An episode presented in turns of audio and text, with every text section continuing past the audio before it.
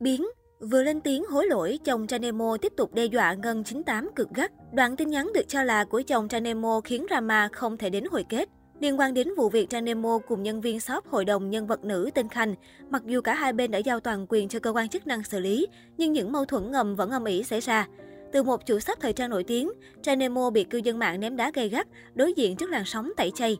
Đỉnh điểm từ 27 Tết cho đến nay, Chanemo phải liên tục cầu cứu vì kẻ lạ tạt chất bẩn, đe dọa tác động vật lý, khiến cô và gia đình hoang mang.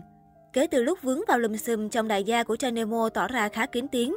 Tuy nhiên, trái ngược với thái độ muốn hòa giải của vợ, mới đây netizen lan truyền chống mặt đoạn tin nhắn nghi của ông xã hot girl 9X dằn mặt Ngân 98. Được biết, giữa Chanemo và hot girl ngực khủng đã xảy ra mâu thuẫn cách đây nhiều năm. Vì vậy, Ngân 98 đã lên mạng bóc phốt đàn chị từng bỏ tiền ra thuê người đánh mình, hành xử theo luật giang hồ.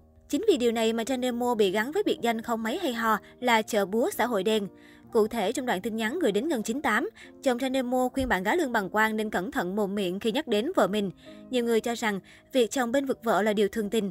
Thế nhưng Trang Nemo đã lên tiếng xin lỗi thì hành động này gần như phá hủy hoàn toàn. Ngân 98 từng ám chỉ, sao cái kiểu ý có tiền, đụng là muốn đánh, muốn xử người ta, sợ quá. Mặc dù chưa từng đụng chạm gì tới chị ấy, nhưng Ngân cũng từng bị chị ấy thuê người đánh nha mọi người. Thấy Ngân 98 bị chồng Chanemo hăm dọa, một Facebooker khá nổi tiếng ở quận Tư lập tức lên tiếng bên vực. Đâu rồi các fan cuồng vào bên nữa đi nè, khi bé Ngân 98 chỉ đăng một status để nói lên sự thật thì có ngay tin nhắn như thế này. Ôi ta nói được cả vợ lẫn chồng nha. Từ bấy giờ bé Ngân 98 mà đi đánh nhạc mà bị làm sao thì mọi người hiểu rồi nha. Vậy mà miệng lúc nào cũng nói sống và làm theo pháp luật.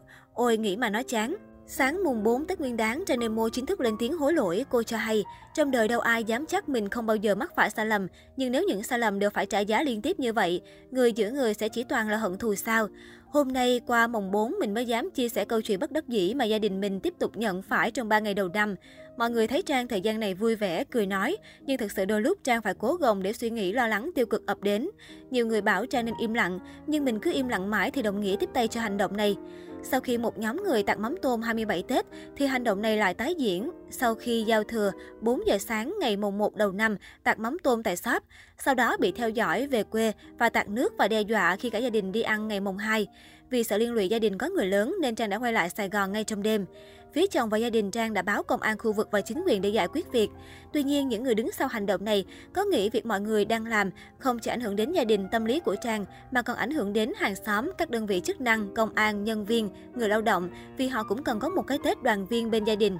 Để không phải nghe những cuộc gọi tường trình từ phía Trang để trẻ con, người hàng xóm quanh khu vực mình sống không phải thấp thỏm vì nhà Trang bị gì cũng ảnh hưởng đến môi trường xung quanh khu phố. Điều này mình rất rất cảm thấy có lỗi với những người vô tội bị Trang liên lụy. Mọi người ơi, Trang nghĩ hận thù người khác là mất mát lớn nhất với bản thân. Hơn ai hết, sau những sai lầm Trang cảm nhận rõ sự thiệt hại về kinh tế, về tinh thần, chắc chắn sẽ không tránh khỏi. Trang đang tự hối lỗi với bản thân và những gì Trang làm trước đó với mọi người. Nhưng không vì vậy Trang oán thù. Chỉ có điều những người đang vì hận thù mà trả thù Trang.